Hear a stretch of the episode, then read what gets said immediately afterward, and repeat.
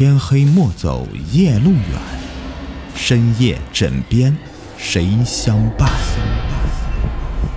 欢迎收听《灵异鬼事》，本节目由喜马拉雅独家播出。你们好，我是雨田。今天的故事的名字叫做《撬墙鬼》。这天傍晚。王亮吃过饭以后出来散步，走了不久，他就觉得肚子里有点不舒服，兴许是吃错什么东西了。好在就在前面不远处有一个公共厕所，他赶忙跑了过去。就在他上完厕所出来以后，刚走没几步，突然就觉得有人撞了他一下。他刚想回身去理论几句，而撞他那个年轻人是连一句对不起都没有说，就匆匆的跑了出去。这时候，他就发现，那个年轻人怀里面抱着一个孩子，而那个小女孩的嘴巴是被那个年轻人用大手捂着，显然是不想让小女孩发出声音。王亮的第一反应就是，对方可能是个人贩子，也不知道是抢了哪家的娃娃，于是他立即追了过去。也许是那个年轻人发现了有人在追他，跑得更加快了。就在王亮追了两条街的时候，他就发现那个年轻人突然停了下来，拦下一辆出租车。就在那个年轻人上车的空档，王亮赶紧追了过去，把那辆车给拦下来。那年轻人见势不好，拉开车门想继续逃跑，王亮赶紧的上前一把抓住他。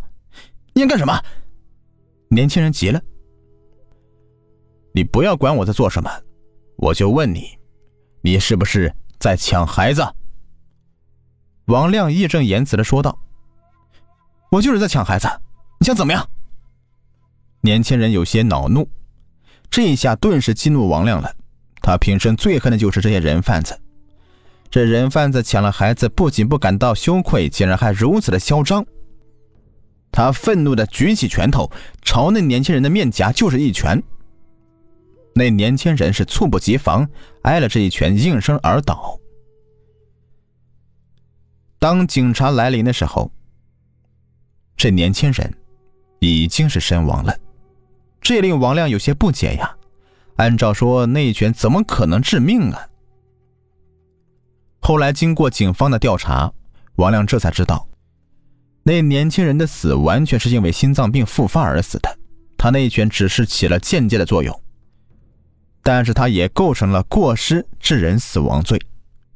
虽然法庭免予了他的刑事处罚，但还是判决了他的民事赔偿责任。这可真够倒霉的啊！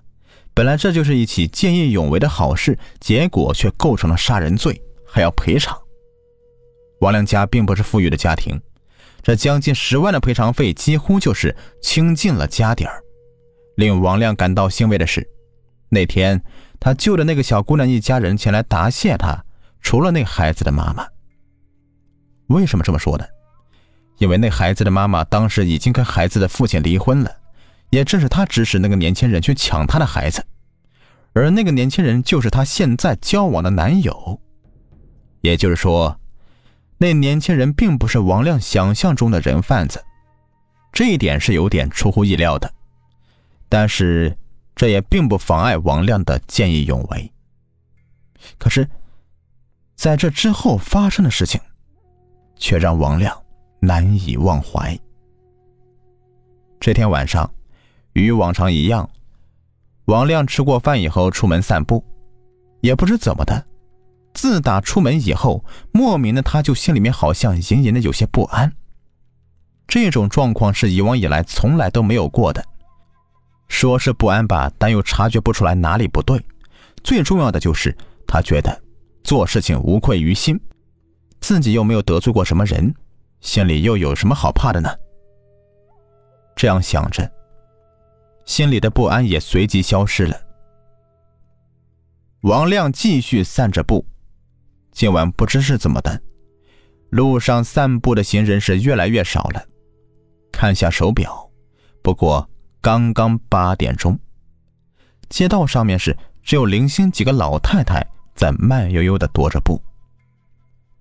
不远处的广场上跳广场舞的大爷大妈们也已经是散场准备回家了。不知不觉间，王亮走到了广场附近的河边上，走在沿河的小路上。一阵风吹过去，也许是顺着河水的缘故，即使是刚刚步入夏天，王亮也是不自觉的抖动了一下。也就在这个时候，他隐隐觉得。自己的身后有人跟着他。其实，在出门的时候，他就有这样的感觉了。不过那个时候路上的行人多，身后有人也不是什么奇怪的事情。可是现在，他依旧是还有那种感觉。就在他走到一个路灯下面的时候，他猛然回头，身后没有一条人影，只有静谧的夜空。当然，还有风吹过河水流动的声音。他猜测，或许是自己想多了，又或许是自己最近心里面出了什么问题。路灯下只有自己狭长的人影，并没有多余的人影。这个时候，他刚出门时那种不安的心态又出现了，而且更加强烈，心底仿佛有一个声音在告诉他。赶紧回去，不要待在这里。好像是继续待在这里的话，自己将会有不好的事情发生一般。虽是有些奇怪，自己怎么会有这样的心态，但是王亮的第一反应就是赶紧离开。就在他转身刚迈出没几步的时候，他就听到身后突然传出“砰”的一声，距离很近。王亮猛然转过身去，他竟然发现，本来好好悬挂在路灯上的广告牌，不知什么原因居然掉落下来，已经是摔得不成样子了。随即，他就感到一阵后怕，难怪自己会有那种感觉呢。他在暗暗庆幸自己回身走了几步，如果刚刚自己还站在原处的话，那广告牌砸落在自己身上，那结果……是不言而喻的。自己即便不是死亡，那也会是重伤的。不过，不知为什么，自己虽是躲过这一劫，但那种不安的感觉反而会更加强烈。不行，得赶紧离开，谁知道会有什么事情要发生呢？就在他想着的时候，王亮自己却是。早已快步的走了起来，速度越来越快，后来干脆是跑了起来。可毕竟是已经四十多岁了，快五十的人了，早已不是年轻那个时候。跑了没一会儿，他就有些气喘吁吁的，不自觉的就停了下来，冷汗顺着面颊流下来。王亮顺手摸一把，看到不远处的石椅上，就躺下来。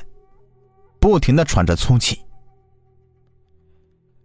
可就在这个时候，他就觉得肚子痛了起来，一定是刚刚自己跑岔气儿了。他这样想，就觉得屁股后面吃紧。幸好啊，不远处就有一个小型的公共厕所。王亮迅速的跑过去，一把就拽开门，冲到厕所里面就卸了下来。可就在他上完厕所起身想要离开的时候，居然发现自己竟然没有带手纸。可是他忘记了自己今天出门的时候，看那条裤子有些脏了，就换了裤子，而那个手指就在那条换掉的裤子里。就在王亮不知怎么办的时候，他就听到门外一个男人的声音响起。你需要纸吗？那个声音隐隐有些熟悉，可是王亮没有再去深究，而是欣喜的回答：“呃，需要，需要，太谢谢您了。”就在王亮打开一点门缝，想要接过那男人手指的时候，却突然发现对方却不肯松手。就在他抬起头准备埋怨几句的时候，虽是只能从门缝里面看到，但他还是惊骇的发现，递给他手指的那个人，竟然就是那天抢小孩的年轻人。啊的一声，也顾不得擦屁股了。王亮的第一反应就是把门关紧，身子不自觉的颤抖起来，心里开始胡思乱想：那小子不是已经死了吗？他怎么又出现了？难道他是鬼？越想越恐怖，他的身子颤抖的更加厉害了。也不知是过了多久，他只感觉自己的两腿都麻了，自己一直蹲着，这也不是那回事啊。于是，他咬了咬牙，推开一条门缝，偷眼往外望去。外面很安静，早已没有了那个人的身影。王亮长舒一口气。就在这个时候，他觉得自己头上有什么东西碰了他一下，他就下意识的抬头望去，就看到。那个年轻人正吊挂着，看着他，还冲他邪邪的一笑。我的个妈呀！霎时间，王亮的脸就绿了，只觉得浑身的汗毛都竖了起来，也顾不得提裤子了，慌里慌张的就跑出去。那天晚上，王亮都不知道是怎么回的家，反正他觉得挺丢人的。自打那天晚上以后。他家里就开始不安宁了，屋子里面经常莫名其妙的一团糟，但是并没有丢东西。不知道是什么时候，自己就糊里糊涂的从床上睡到沙发上，反正就是经常发生一些比较诡异的现象。虽然这些都没有害了他的性命，但是却把他的生活彻底打乱了。后来他实在没辙了，通过打听，终于找到一位高人。而那位高人告诉王亮，说他这是碰到撬墙鬼了，也幸亏他得罪的是这样的鬼。这种鬼呢，只吓人不害人。最终在烧了一大堆纸钱，又说了一些好话的情况下，这才没有了那些离奇古怪的事情发生。他的生活也总算是归于了平静。好了，这故事呢就说完了，感谢你们的收听。记得领取封面下方的那个红包哦。